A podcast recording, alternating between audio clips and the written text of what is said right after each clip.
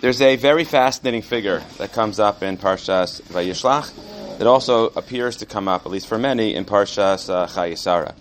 The Torah tells in Parshas Chayesara that when Rivka is leaving her parents' house to go to marry Yitzchak, V'yishalchu es Rivka, they sent Rivka, Achosam, their sister, V'es Meinikta, and also her wet nurse, the woman that would nurse her, they sent also with Rivka as she was as she was leaving.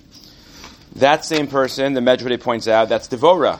We see that in this week's parsha, parsha Vayishlach, that Vayavu Yaakov Luza Sheb Eretz Canaan. It's after he already has his interactions. Vayiven Sham Mizbeach V'yikol Makom. He calls this place Beit El.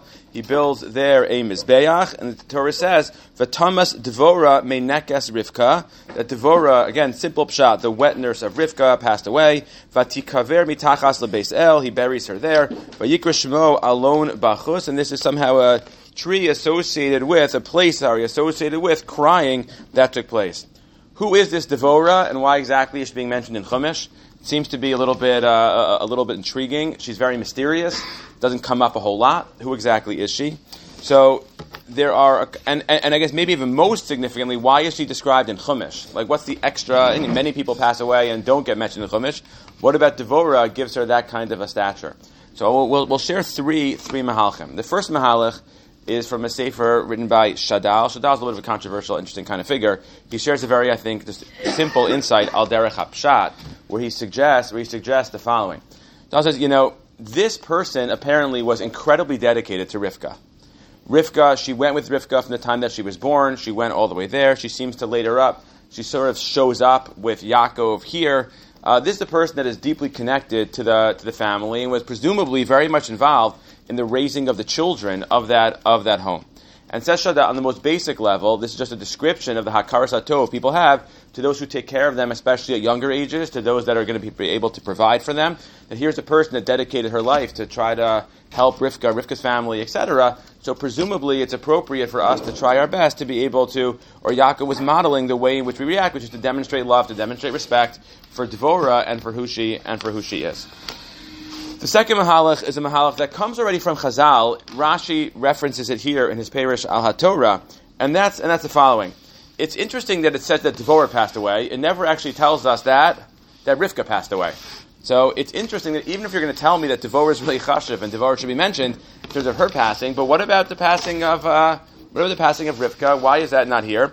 So in fact, Rashi tells us that this is a remez. We like learn from here that when Devorah is, uh, that when, when Devorah passed away, so we're able to sort of like infer from, and it's a reference to the fact like that, that, that whole generation on some level is, is no longer. Sham nisbaser ba'avel shehugad lo al imo shemesa. Chazal say, Rashi quotes it, the Medrash tells us that it's at that point in time where he figured out also that his mother, his mother passed away, and in many ways it's a sort of hidden reference. Devorah is really there as a hidden reference to the fact that Rivka passed away.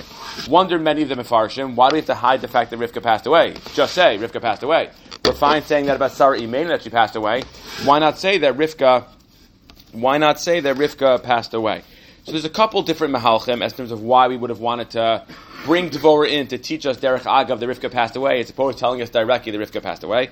Rashi says because her Yomosa was a little bit of a tricky day, because since she's the person that gave birth to Esav, so since she gave birth to Esav, so when, when she passed away, people are going to look at her and say, Keres Yotzi, Esav Mimena, you know, like this is the person that gave birth to Esav. And that's going to be very sort of disparaging that people are going to talk that way about her when she dies. So because of that, we don't say explicitly she passed away.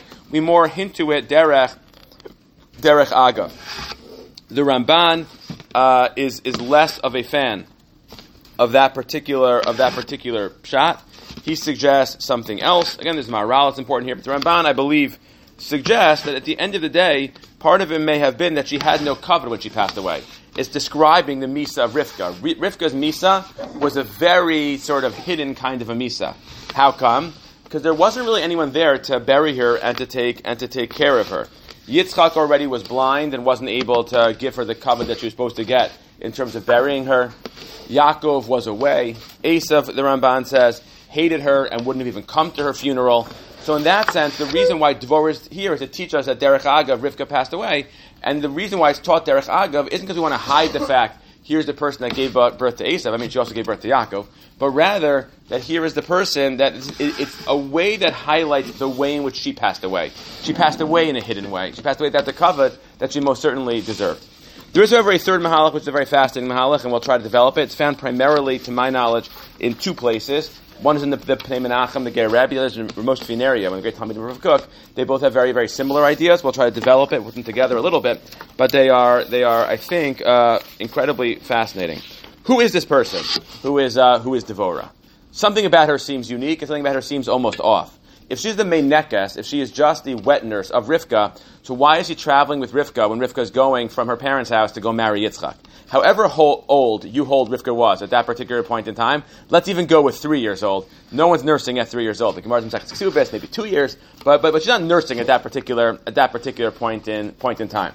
And, whatever it happens to be, why is she like appearing in all these, she suddenly like appears with Yaakov and Esav and going on there, like, what exactly is the deal? Who is she? And why does she appear in these kinds of places? And the third, which is why is it when she passed away, it generates a certain kind of avelus of like this uh, bechia, this crying when she passed away. Like what about her exactly is so is so unique and is so and is so special.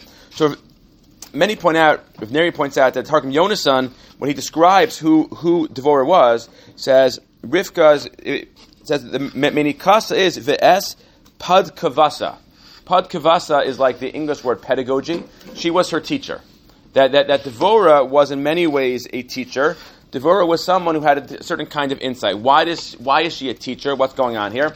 So Pnei Menachem quotes from the Sefer Tifer Shlomo. I couldn't find it inside in Tifer Shlomo, but uh, I didn't look that hard either, to be honest. It was no, it was a loyagati velo matzasi.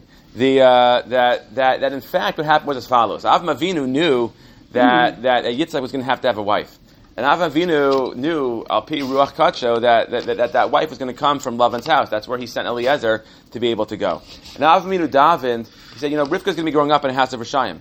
So how's Rivka going to be able to survive? How's Rivka going to be able to make it through? Lemaisa, she's growing up with people like this. And the answer was that Ribbon Shalom had this person named, named Devora, who was an incredibly insightful educator, who particularly excelled at being able to teach people how to survive and how to be uniquely good in challenging circumstances. How to be able to survive the house, to survive the house of Lavan. Because in fact, there are two different kinds of experiences that a person needs. There are people that can teach those how to be tzaddikim in very, in, in very warm, inviting, and, uh, and, and, and, I guess welcoming places. And then there are those who know how to learn in places that are more challenging. Like where Dr. Kamenetsky says that that's pshat in what they taught in Yeshiva Shem Ve'ever, that Yaakov Avinu had to go there prior to Lavan's house because Shem and Aver knew what it meant. He really was Aver. Shem passed away already, but uh, but they already from the Medrash says he went to base Aver. But uh, but that's why. Um, but but they knew what it meant from the Dor Hamabul and onwards. They knew what it meant to be able to uh, to survive in challenging circumstances. In challenging circumstances. That's why some of the Rishonim explain already that why was Devora why was Devora with Yaakov at this time. Like what exactly is uh, what exactly is going is going on. So Rashi quotes the pshat that Rivka sent Devora to Yaakov. That Rivka told Yaakov originally, misham, that I'll, I'll, get you out of there, and he sent Devora to go and to, and, and, to bring Yaakov home. Why did he send Devora? And the Farshim wonder, like, of all people Rivka could send Yaakov, why Devora? Devora must have been so old. The Rishonim point out, like, over 100 and something years old at that point in time. Why is she the one to go and to take out uh, Yaakov from, from Lavan's house? And the answer is because that's her specialty. That's what she knows how to do. She's the Rebbe of Klal Yisrael, Indian, how to be able to survive in places that are less than ideal and how to produce gedolim, giants, even in a place, even in a place like that. That's why the Ramban says, like, why would he send her at that point in time? Like, what exactly is uh, what exactly is going on? Like, why would that be part of what we part of what we do. But I think that that is uh, that that is part of the pshat that it's a way of understanding that this is who she is and this is what she's about, and we're trying to we're, and, and, we're trying to send her there because she has that capacity to be able to be able to uh, to be able to teach. That, that this idea of yanika makom kedusha Uluchain Shochula Minhashamayim menakas, that according to the Pnei Menachem, isn't even like she was just this wise person. Devorah was this person that was sent min hashamayim to come down with a certain degree of kedusha to be able to do it. Rivka. So in a certain sense, she wasn't she wasn't as critical. She wasn't as critical, but we were sort of keeping her in the story because we were going to need her again when it came to Yaakov. So in that sense, we saw three Mahalchim. Who is this person, Devora?